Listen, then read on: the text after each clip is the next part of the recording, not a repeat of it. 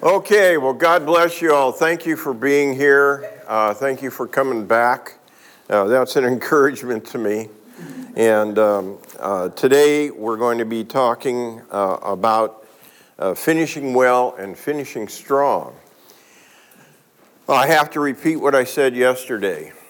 Um, that when you pray about a message, and I take these things very serious every time I speak, whether it's in front of a group of eight guys in my house or uh, an auditorium of people, uh, the same prayer and preparation goes in. And when, as I said yesterday also, you've done 18 books and uh, literally hundreds, hundreds of messages, and someone asks you to speak at a conference like this, uh, that means so much to me because of our sons and my wife being here, and you wonder what you're going to pick. And uh, Pastor teed up the ball on the second message, just like he did on the first one, without knowing, but that's the Holy Spirit. And in one of the songs the boys did again this morning, what do they talk about? They talked about life after death and our life here in one of the songs. I forget the actual words, but it, it's amazing. And again, my wife, Louise, and uh, daughter in law, Thelma, and Dan and Tom are in back, and appreciate them being here. Thank you for being here. I'll try to do a better job on time management to give us time at the end. Uh, we have a lot to go through, so put on your seatbelts. But uh, let me pray, and then we'll launch into this. Father, we thank you for this opportunity and for these wonderful people that I'm falling in love with uh, daily. Uh, and um, I just ask you, Father, that I can uh, step aside, that you hide me, hide me behind a cross, that uh, as James 1 5 uh, says, that I don't want my wisdom, I want your wisdom and your words. And so help me, Father, to uh, say those things that uh, amplify you and your spirit and that help these people to um, come to some of the realizations I have about what it means to finish well and finish strong. And we would thank you for this. In Christ's name, amen. One of my sons yesterday, after um, the um, the presentation said something to me, and at the time I, I was, I guess, uh, dealing with another matter in my head about uh, attendance and whatnot. But he said something that, that rang true with me, and I, I want to revisit that. He said, Dad, your most powerful slide was the last slide that you went right through. And he's right. That was the application slide. And what he didn't know, it's on the back of your program, it was the last slide. But I'm to lead us into uh, today's topic. I, w- I want to go back to that last slide. It's not up on your screen. If you weren't here yesterday, there's some handout sheets. And did, did you all get a sheet for today? Uh oh. Can, can, uh, my boys are already on top of it. So I, I want to talk about uh, yesterday uh, just a little bit in that last slide because that was the application. That, that was, that was the, uh, the big pitch. And um, I want to talk about that. Um, first of all, uh, on the application part, as we, we talk about the, this subject that we were um, engaged with, and as we looked at um, the, the subject matter of coping with uh, stress, overcoming barriers, that kind of thing, uh, I would say this. Uh, first of all, create margins in your life. Remember Mark 6:31, Mark 6:31 that I gave during the message where Jesus took time and told his disciples to take time to get away by yourself to a lonely place and rest a while and have fellowship with the Lord. Secondly, to cast all your burdens on Christ uh, because he cares for you. Uh, 1 Peter 5 7. And again, the sheets are being passed out. There's some from yesterday. 1 Peter 5 7. That we are to cast our cares, our burdens on the Lord. This is a practical thing that we can do in terms of coping with the barriers, overcoming the barriers. Uh, thirdly, and, this, this uh, may seem weird, like, Jim, why would you mention exercise? Because exercise has been so important to me in my recovery from depression.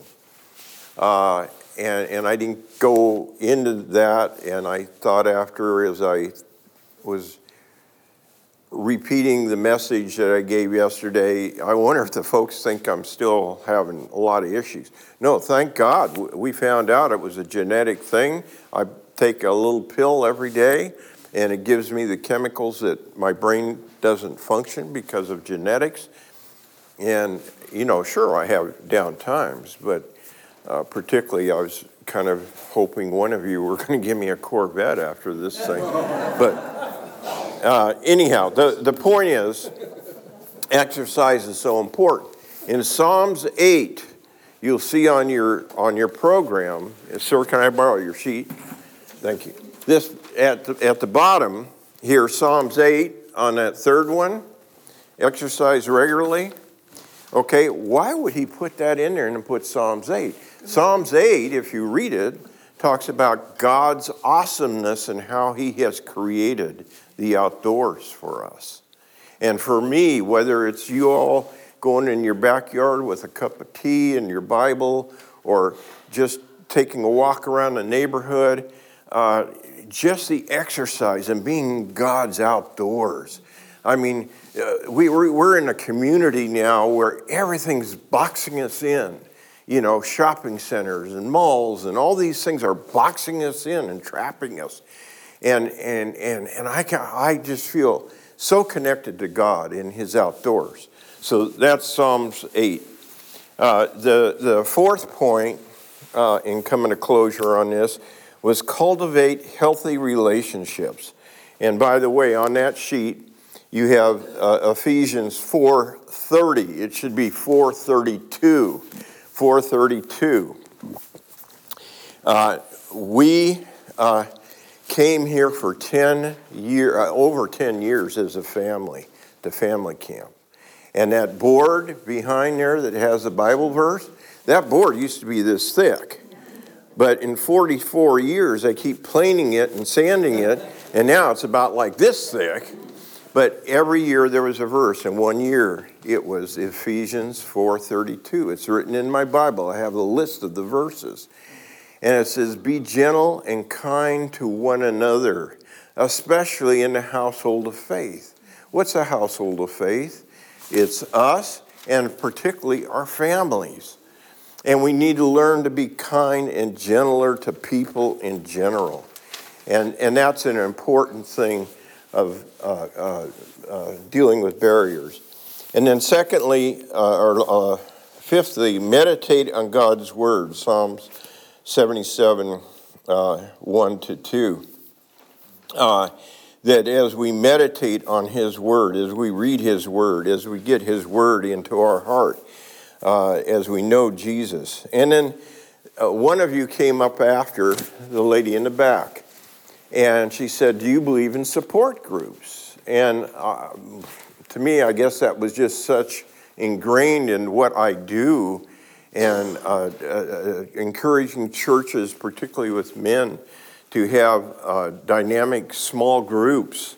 You bet. And support groups are really important. So if you're going through something or whatever, uh, get with a support group, get with your pastor, get with a doctor or someone that can help you in overcoming these barriers. the book that um, uh, we uh, have over there, uh, Overcoming Barriers Men Face. I mentioned to you talks about overcoming fear, overcoming loneliness, uh, overcoming isolation, which is a big problem with our youth today. they're isolating, they're not communicating. Uh, and so uh, Louise will be over there. We're giving you these just above our cost. But I want to thank my son for bringing that to my attention so that I could come back and have closure on that section, and hopefully that's a little bit helpful and will explain those slides to you a little better. Now, launching in to this whole thing of finishing well, finishing strong. Some of us are here today and we have started well. That isn't to say we haven't had problems. We've had obstacles in our lives and whatnot, but just as Pastor said, that's helped identify us and help build our character, okay?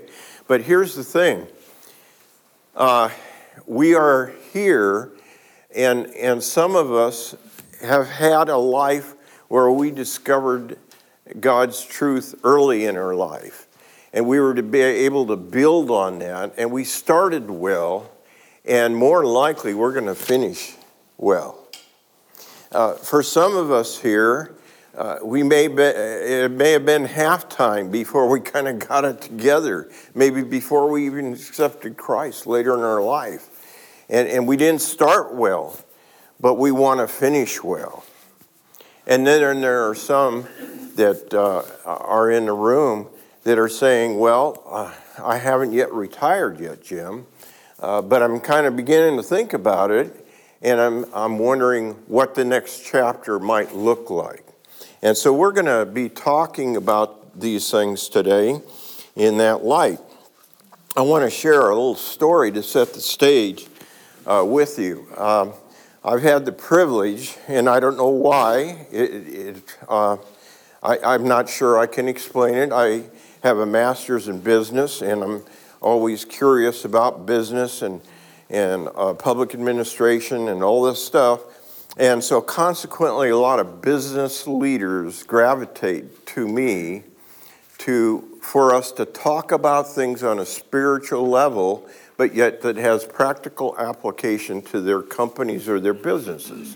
One such man was in the Bay Area. His name was Bob. I won't give you his last name.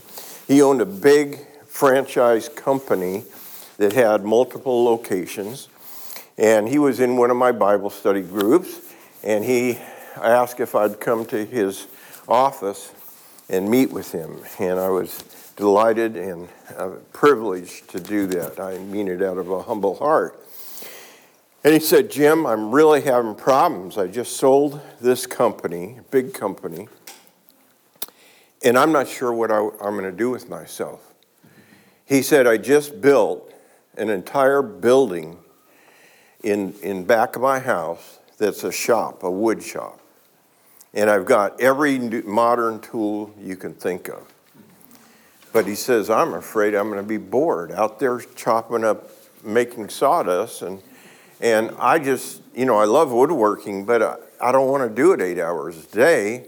And I, I don't feel like I'm gifted or equipped to, to go into ministry.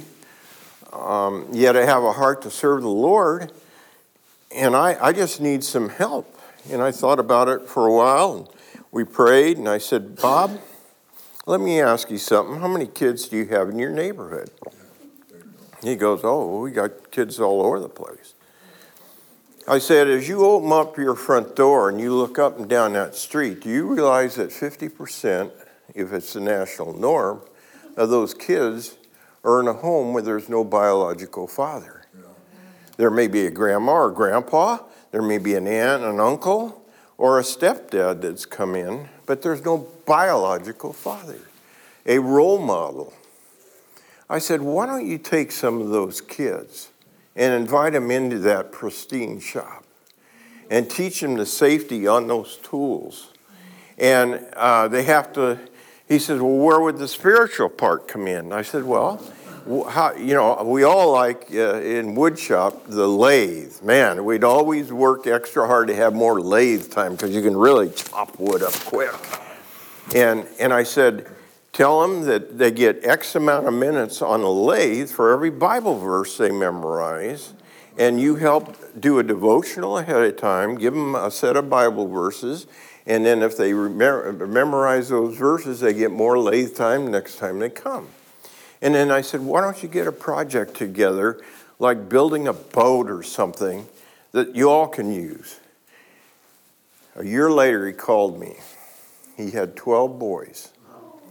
Half of them did not have a dad at home, they were single parent kids. They had built a 16 foot canoe.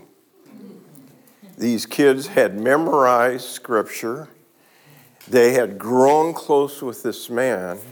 And here's a guy, a brilliant guy, who had this company didn't feel drawn to ministry in a, in a traditional way. He couldn't sing, he couldn't preach, but he loved kids.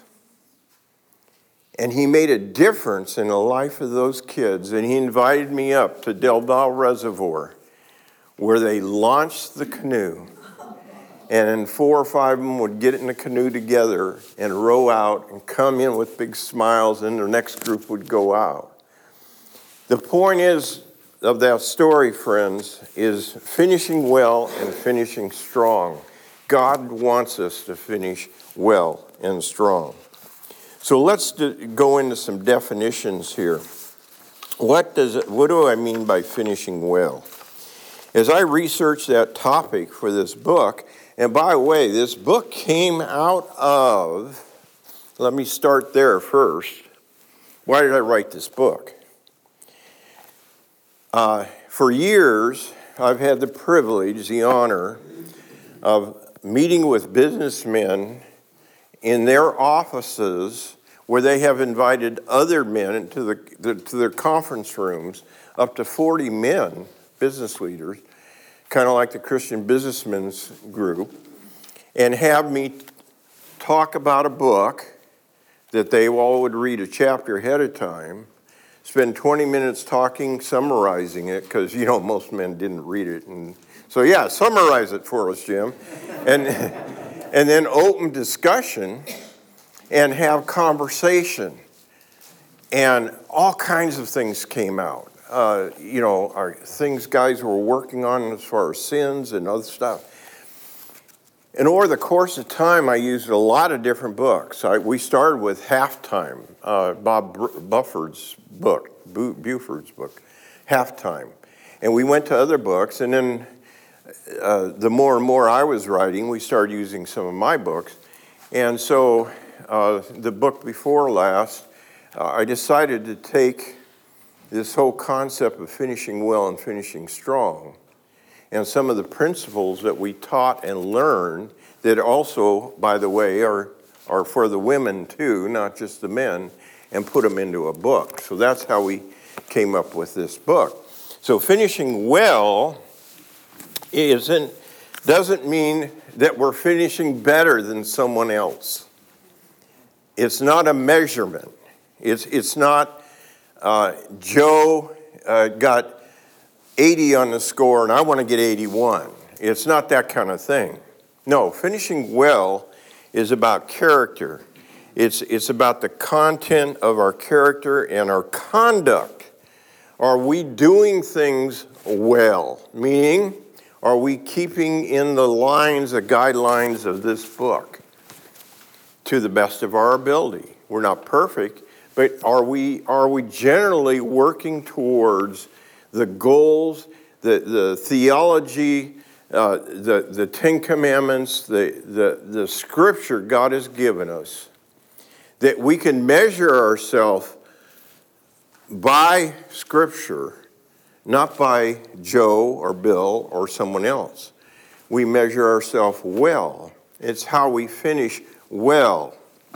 And so finishing well is that uh, part. It's a life well lived. A life well lived. Are we being a godly man and a godly woman? Are we striving to follow Jesus? How are we handling temptation, obedience, faith? Uh, what is our daily discipline that we have for ourselves? What are the things we say to ourselves, I can't go there or do that because it could impact uh, some weakness I have. So that's what finishing well. You recall uh, in Mark 7 37, uh, the book of Mark, Mark is kind of standing back as an observer. And he's saying, Jesus, I just saw you heal a man who was deaf by putting your, your fingers in his ears. I just saw you heal someone who was blind. I just seen you do all these miracles. But Jesus, he doesn't quite say this, but he infers it. You have done it with balance. You, you, have, you have not lost your spirit. Uh, you are not rushed. You are not hurried. Uh, you have taken life and done it. And Mark says this He has done all things, what's the word? Well.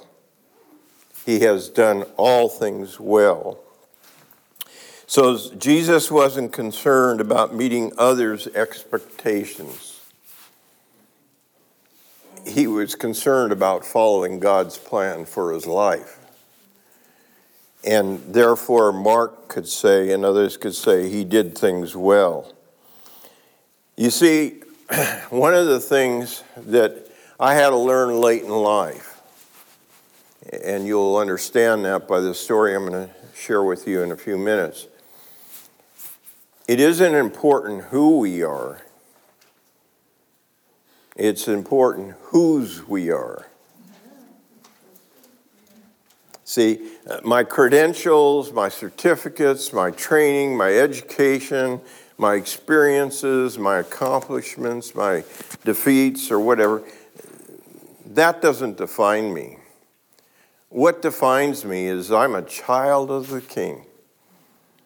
And when we can own that, I mean, own it at a deep level, and it's taken me most of my life to get there because I, I, I was so worried about other people's expectations, you know, about being the best.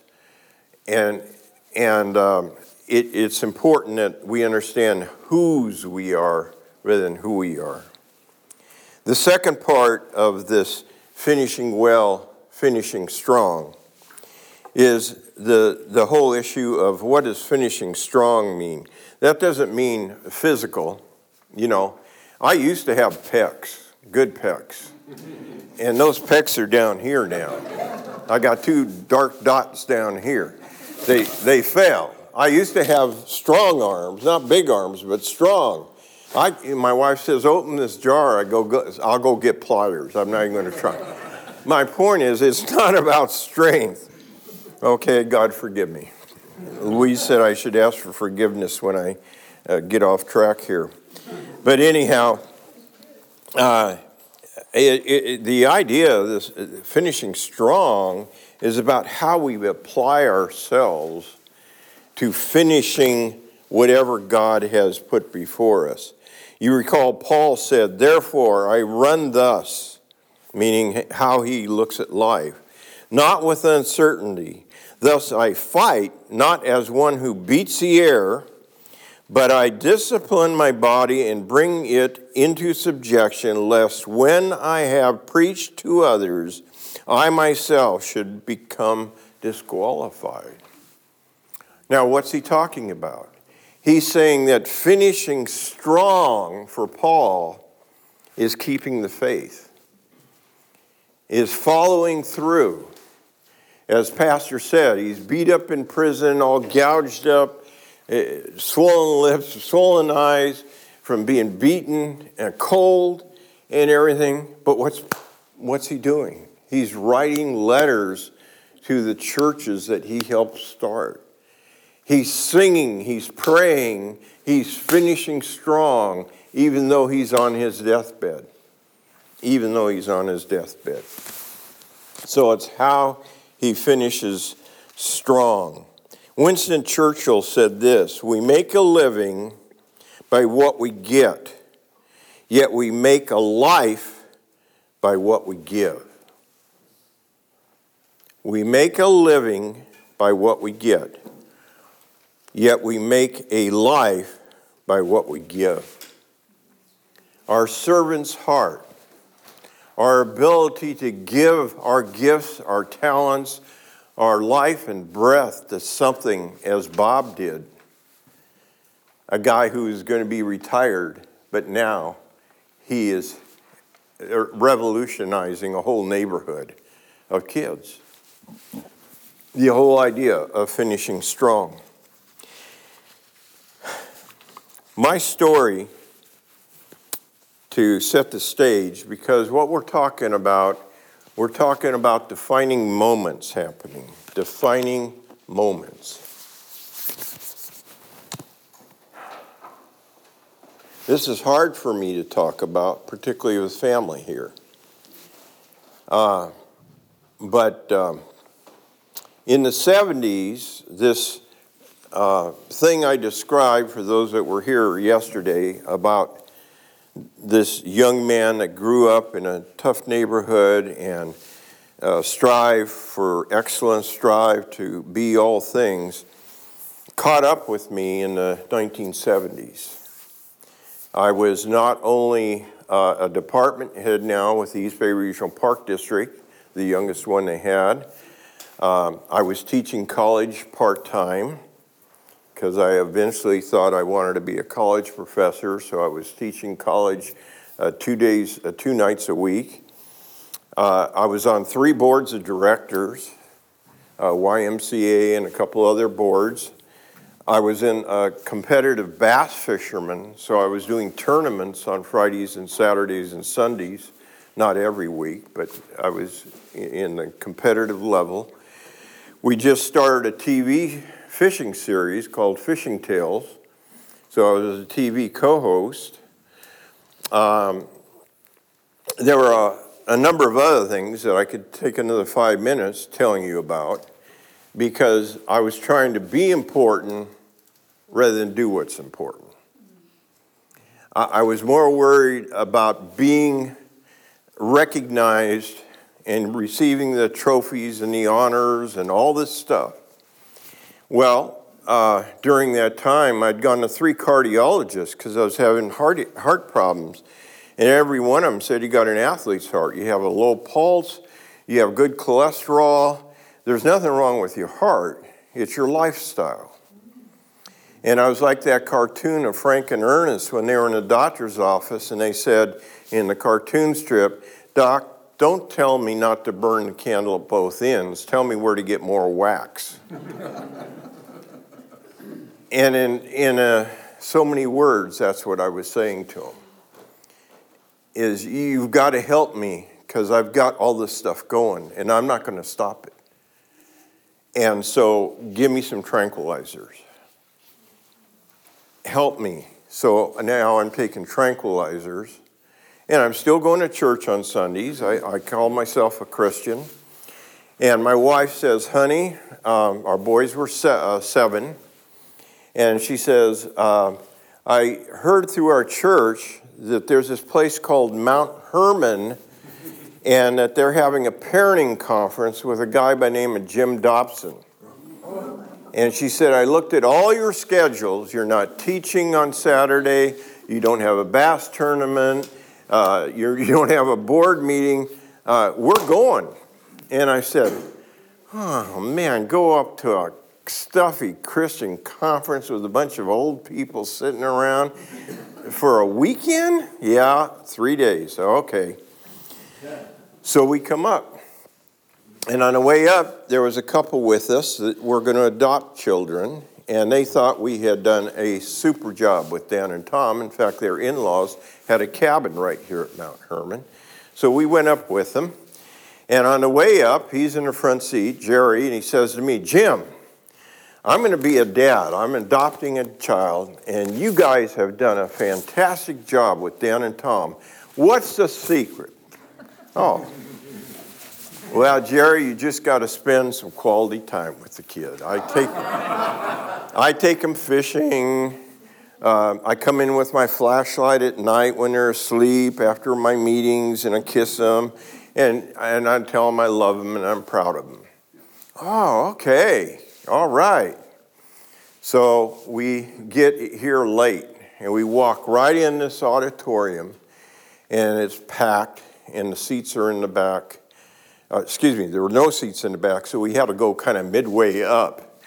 And we squeeze in, and he's Jim Dobson's already speaking. And we're kind of getting settled in, and I'm kind of getting the lay of the land. And I'm starting to listen to what he's saying the biblical principles of parenting, what it takes to be a good dad and mom, and all these things. And he kind of stops in the middle of this and says, And by the way, anybody that would tell you quantity, quality time is more important than quantity time is full of baloney. And I go, oh my gosh. And Jerry Right on, Jim. And oh my, I went home with a spear through my heart. It changed my life. Everything that I told you about, everything, I quit. I told my dad, I'm, I'm quitting the regional park district. He said, You just got the highest percentage raise of anyone in the district. You just told me that. Yeah and I've turned in my resignation. Now, to a Depression era parent who's saying, Are you crazy? You have a job and you're quitting? What are you going to do? I said, I don't know. I don't know. I just know that I have found God in a different way. And Mount Hermon and Jim Dobson and my patient wife and my kids they, they, they are, they are uh, responsible for this change. And my first responsibility is to learn to love God in a deeper way. And my second responsibility is to be a better husband.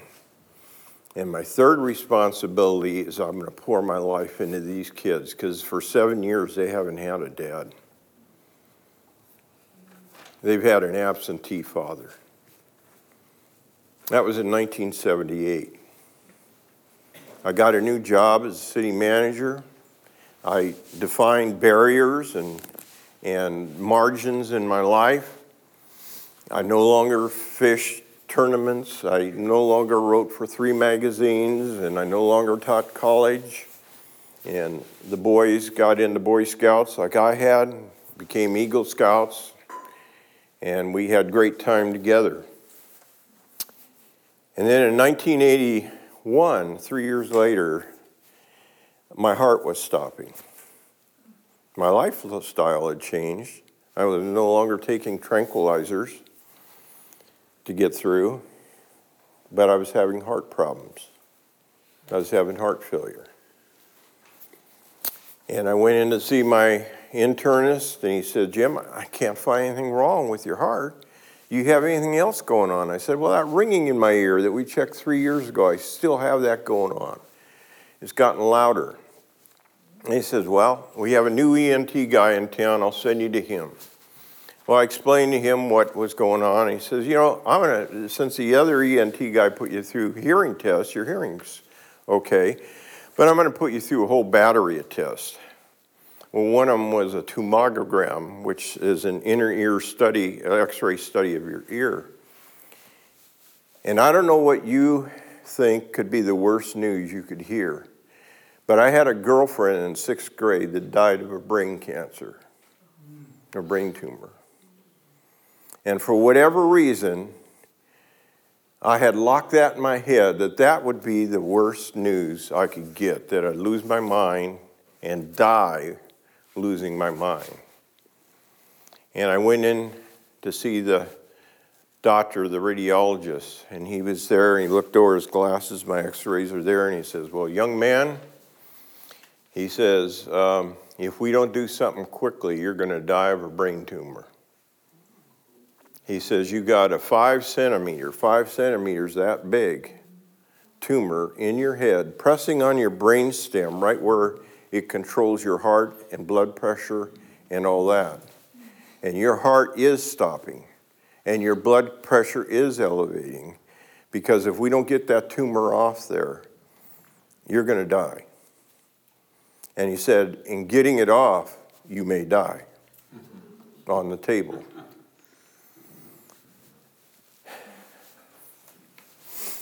The night before the surgery, I walked into my man cave and I looked at all the trophies that I had. I looked at the new management award I just got two weeks before as the top manager in California. And like Solomon, all I could see was dust. All I could see was that I had been chasing after the wind. And that the most important thing were those two boys and my wife. And I'll tell you, that day when my dad came picked me up to take me to the hospital, and I gave those two blonde haired boys a hug, maybe for the last time, and felt their tears on my cheek. I go, Where was I as a dad for seven years? And the loneliest place you can be is a hospital room, all sterile and white, the night before a surgery when you can't sleep, wondering that you just signed papers saying that you might not live. And what is it that people will remember you for? Whether you're going to remember me for the, the TV programs I did or the trophies I won or whatever, it's like Pastor said, no, they're just going to kick the dirt over. Would the city fall apart because their city manager's gone? No, they're going to send out a resume and they'll have another guy in there. What, is I, what, is I, what would I be remembered for? One of the things, if we had time, well, I better complete that story and not do like I did yesterday, leave you hanging. Uh, nine and a half hour surgery. I lost hearing and balance on this side, totally. Uh, I had facial uh, weakness, uh, almost lost my eye. If it weren't for my wife, uh, with her nursing background, she developed a chamber to keep my eye moist six weeks of three weeks uh, in the hospital, a week in, uh, 10 days in, in recovery, in critical care, and then three weeks in the hospital, three weeks at home, and they uh, had uh, bought a bed for me in my office in the city to be able to come back to work and then take naps to regain and recover.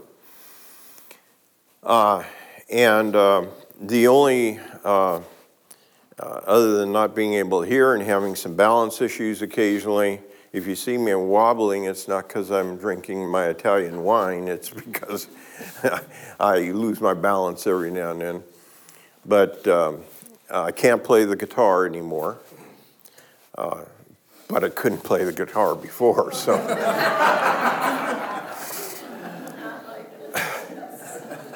Uh, so um, that was a defining moment. And what I have to share with you about finishing well and finishing strong is this that we're all on the other side uh, of midlife. I, I, think most of us, anyway, except Susan, she's 30. But, but here's the thing uh, I was going to do an exercise of have you put down your birth date and put a dash and put a question mark, and I was going to have you all put in 100 years later because I have that much faith that you'll live uh, to 100 years old. Uh, we have this lady that came up and gave me a big hug here. She's 95 and she looks like she's 30. Anyhow, the point is, on that tombstone are two things that are more important than your name, that are more important when you were born, that are more important than when you die. There's two things on that tombstone. One is the dash. The dash. That's your life. What's your life been like and what would you hope people would remember you for? What did you want it to be from this day forward? Do you want to be like Bob and have that choice. Am I just going to retire and flop on a couch and watch Oprah? Or am I going to do something with my life of significance? Those are choices we all make. And here's the thing, folks. Pastor hit on it this morning. Again, this whole Holy Spirit thing working through this weekend. But let me drill down on the issue of excuses. We can say we're not gifted enough. We can say, I wasn't trained in the seminary. We can say it's the pastor's job or the missionary's job. We can say, well, let the young people do it. They got more energy than I do. We can say, well, I'm disabled. You know, I, uh, I've seen several people with the scooters and the electric deals. You know, I can't get around. I can't do that stuff. I can't build a shop. We can say, well, I don't have enough money. I barely have enough money to get along we can say, um, you pick an excuse. There's a number of them out there. Uh, God isn't worried about the can't. It's like Pastor said, and it's in my notes, that God equips us. He equips us for the journey. But here's the thing, folks it's like taking a train or a bus ride. We want to plan ahead, we want it all organized, right? Joshua didn't get that. He get the, didn't get the ticket and itinerary ahead of time, the cruise tour package ahead of time. He said, Trust me, you take that step, first step onto the train or the bus and I will hand you the ticket. The ride is paid for. And we have to be willing to be obedient and have the courage to step forward. Now, you say, well, what, what can I do? Well, if you're disabled, you could talk to other disabled people. Okay? Uh, if you are uh, uh, uh, a prayer warrior, that you can come beside my little new mother here said, I want to be part of your family after seeing him on the screen. I said, You come up. And she's coming up to Idaho. I just invited her up, Louise. And so we're going to have a, a new mother, mother here figure. And, and, you know, she can pray for this ministry. I need all the prayer warriors I can. You can see how goofy I am sometimes that my wife needs a lot of prayer. okay? And my daughter in laws and sons. Uh, you can support. Some of you have the finances and, and the resources to support um, a ministry like ours, or, or more, even more important, is Mount Hermon. Mount Hermon's in my will. I just told the kids that they were looking for some big fat check when, when I'm gone and keep throwing boards in front of me to trip over. And I said, I'm giving it all to Mount Hermon. I said, I want one of those plaques out there on the meadow. I said, I, on the meadow. Can you see it? I mean, I can. Grassy meadows.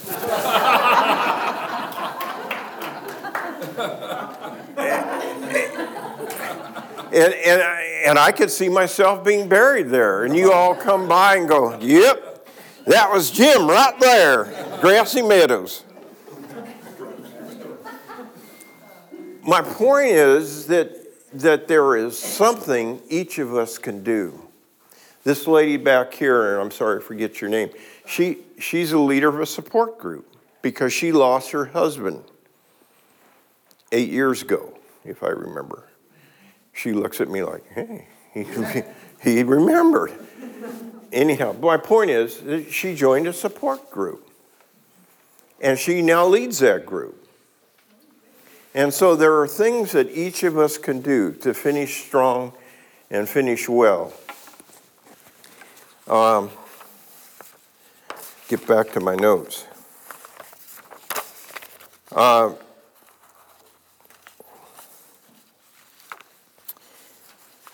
if you recall the scene, I, I, love to use movies, my boys do too, in, in conversation for illustration.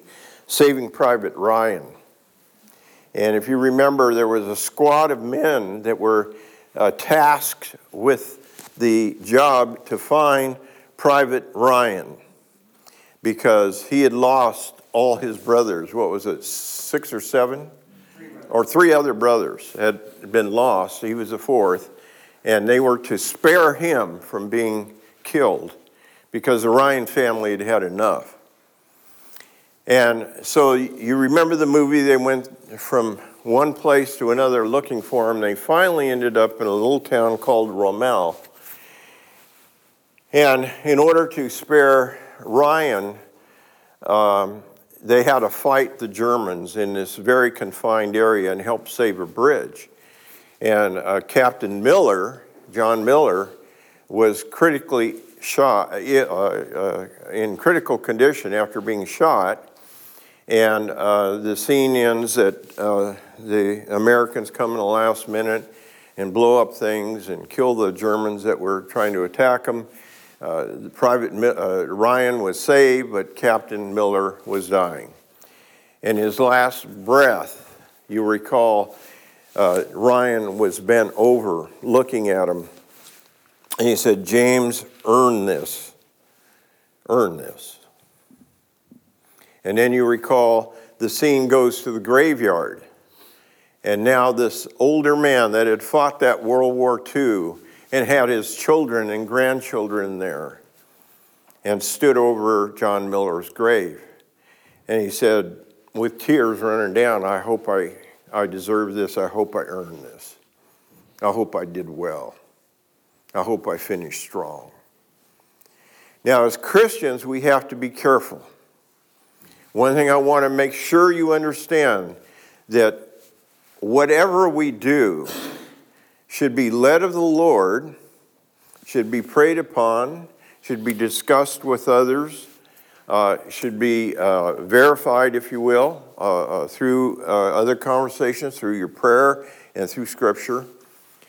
But it's not about works that saves us, nor is it about works that we should do because uh, of what's going on or that somehow we want something on the tombstone that talks about our life. That's the second thing I meant to mention about tombstones the dash and what it said about us. Okay? I remember hearing one guy say, I know what I want on my tombstone. I keep telling my doctor. And I said, What's that? And he said, I told you I was sick. you know? Uh, but what do we want on our tombstone beside that dash? And it's, but it's not about works that any man should boast, right? It's about our faith. That's what saves us. But once we're saved, as I rededicated my life right in this auditorium in 1978, God said, I have a plan for you. He spoke to me and gave me a vision that the Silicon Valley was filled with guys like the broken Jim Grassi that were living off tranquilizers, that were crazy for success or fame or money or whatever it was. And he gave me a vision to capture these men and bring them up here with their sons and daughters that over a weekend experience like I had, they could come to know Jesus, that they could come to follow Jesus and come to balance their life, to overcome the barriers that were in their life, to finish strong and finish well. And we started a fishermen's conference because Chuck Swindoll on this porch right up here, he says, Tell me your background, son. I told him my background. He says, You're a Hall of Fame fisherman and a record book hunter, and you want to go to seminary and become a pastor? He says, You'll turn guys off in the, in the seminary, will ruin you. He says, You've got a great entree to men. Your NFL background with the uh, uh, chaplaincy and all this. He said, That's stuff that will bring men in. And sure enough, for 10 years, sometimes twice a year, spring and fall, we held father son or, or, or uh, father child fishermen's conference down in Redwood. Thousands and thousands of men came to hear the story you just heard, to understand how to start well and finish well. Lives were changed. We'd come up here at the campfire, and strong men that didn't want to be there, I'd ask people ahead of time, How many of you heard about this through the Mount Hermon log? Some hands would go up. How many of you heard about this through a friend? Hand would go up. How many of you, your wives signed you up? 50% of the 50% of the hands would go up, and the men were there. You know, can we get through this thing? Yeah. And on Sunday, those same men, those same Jim Grassis, were there at the campfire, pouring their heart out to Jesus in front of their kids, crying, weeping, asking for forgiveness that they could become a better dad, just like I did. It's not about me, it's about what God did through me. And God equipped me with that background. He's equipped each of you with something.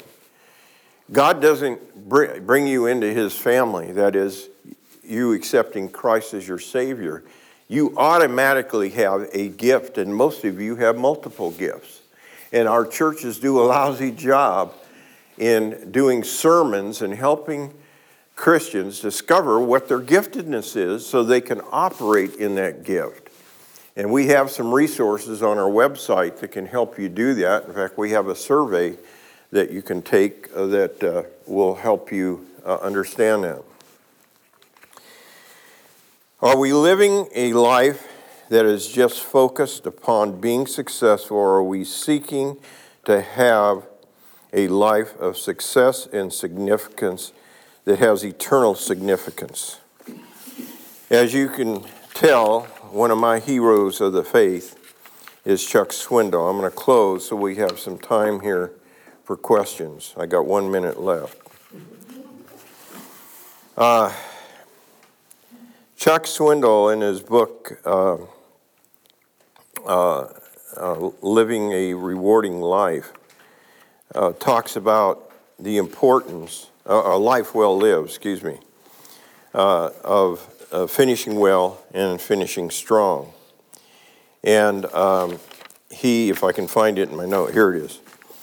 Chuck had this to say, which um, uh, is important, and I thought I found it, and I didn't. Uh, and um, in um, here it is. In those best and worst seasons of life, when the cold of winter prunes us back to the stump, we can do little more than mourn our losses, cling to our uncertain hope of spring, and allow God to strengthen our roots let's say, strengthen our roots. Strengthen our roots. In my prayer, it is my prayer that we understand the external and internal blessings received from being obedient to God's plan for our life. The last thing I would say to you in Rome, back in the time of Christ and thereafter, a conquering general would, um, would come back to Rome with all his medals and all his gatherings that he absconded with, and very prideful, and he'd get in the best chariot they had, laced with gold.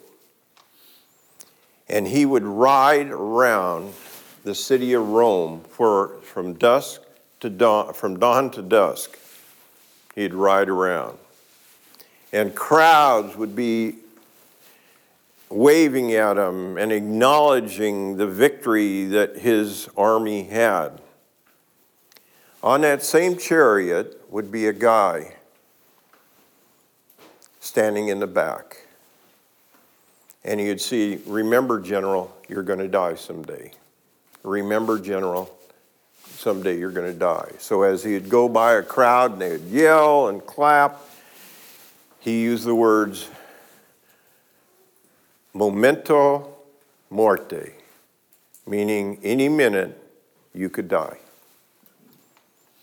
And he did that, and they did that to keep the general humble, to realize any minute we could die. Yes, uh, this morning, Steve Farrar passed away. Steve and I are the oldest and longest uh, living people in terms of men's ministry in this country. And he just passed away. We have to all remember memento mori. In thinking about your life, not thinking about death, but thinking what is that legacy? What is it that you want on that tombstone beside, I told him I was sick? For me, I want the same thing Joshua asked to be put on his tombstone, and that's servant of the Lord. Servant of the Lord. We have some books over here. I didn't have a chance to talk about that yesterday because uh, of the closing time. Overcoming barriers. That was what we talked about yesterday. If you didn't pick this up, please get one of these. Even if you have to, if you don't have the money, I'll give them to you to help others, to help others with these barriers that so many people are facing. Act Like Men, that's a book I wrote because so pe- few people today that are younger than us understand what biblical manhood looks like.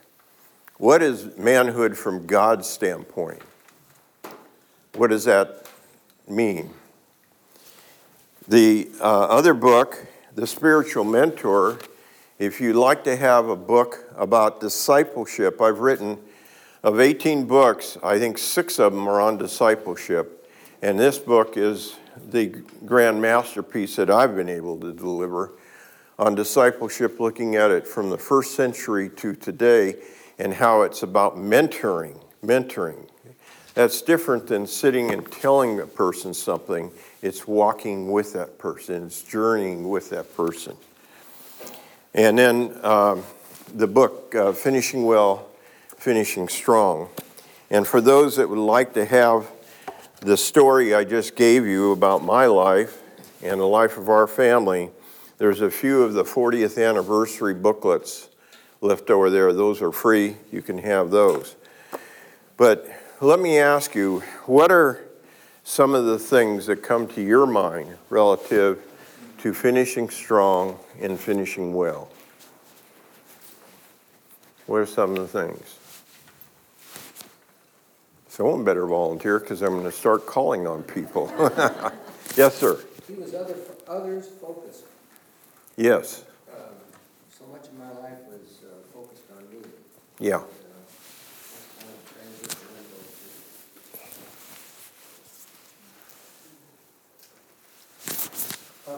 I have two daughters, and I- I've had a good relationship with them since they were born. I've really poured into them. But it's just encouraging to me to know that as I continue to love them well, and that, that that's my legacy. They will carry on, because my family origin wasn't very good, but they will carry, that I, God is able to break the generational curse in my family line, and I can be um, God's tool to, uh, to change my, my family, but also that my daughters will be my legacy. You know, I'll have others as well, but by loving them well and spending quantity and quality time with them, that, um, that is a good, thing. just encourages me to continue to do that. Amen. Amen. Others? How about you, some of the women? or my new mother here. I need more children. Anyway, I, I always feel the most important thing is putting God first in my life. And I raised a family of five, so I wasn't always able to be in church every day, and I'm not bragging.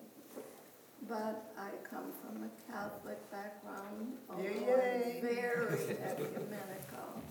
And I'm so happy in heaven there will be no denomination. Amen. I don't want to even hear about them. But now I'm able to be at Mass every morning. And I love receiving communion. I Right. miss it when I'm not there. I mentioned to JR today, I'm sorry we're not praying before we eat. How come? Because we always had a director who led a prayer before, even if we started to eat before we Right. prayed. I agree. I am thrilled when people say, how do you accept that, like when my oldest daughter died? How can you? And I always say, it's not me, it's That's right. how do you do as good as you do for ninety-five years? But God. And I already know my tombstone won't say with your friend, but one thirty-nine, Psalm one thirty-nine is my favorite. Amen. Well, thank you. Have forty-five little grandchildren. Oh, my gosh. And then- and not every one of them, but many I have given scripture. Praise God. Yeah. Thank you. want them to know God. Probably aren't reading it, that's their choice. Well, through your witness and through your modeling, they will know him. And anybody else before we close in prayer? I just uh, take away from both this session and the one we had earlier, first to be, then to do. That's right. That's exactly right, brother. You caught it. Be my witness. It's not about doing. It's not about works. It's about what God wants us to do and following that plan. And sometimes we have to wait and wait and wait to hear that plan. Let me just pray for us, and I'm going to pray for the food. I'm like you. Uh, I, we came here for 20, 30 years, and we always had grace, and I don't think it's uh, a uh, intentional thing that they're trying to transition into something else. I just think that they're short on staff, and I'm sure the tag team that normally happens isn't here. The guy who usually runs the conference uh, is gone at a wedding, and so I think it's just a little oversight. But I- want to thank you folks for being here. And uh, again, whatever resources we can make available, go to our website, Men's Ministry Catalyst. Uh, and, I'm, and I'm not saying this boastfully because there's this guy right here saying to me, memento mori, dude.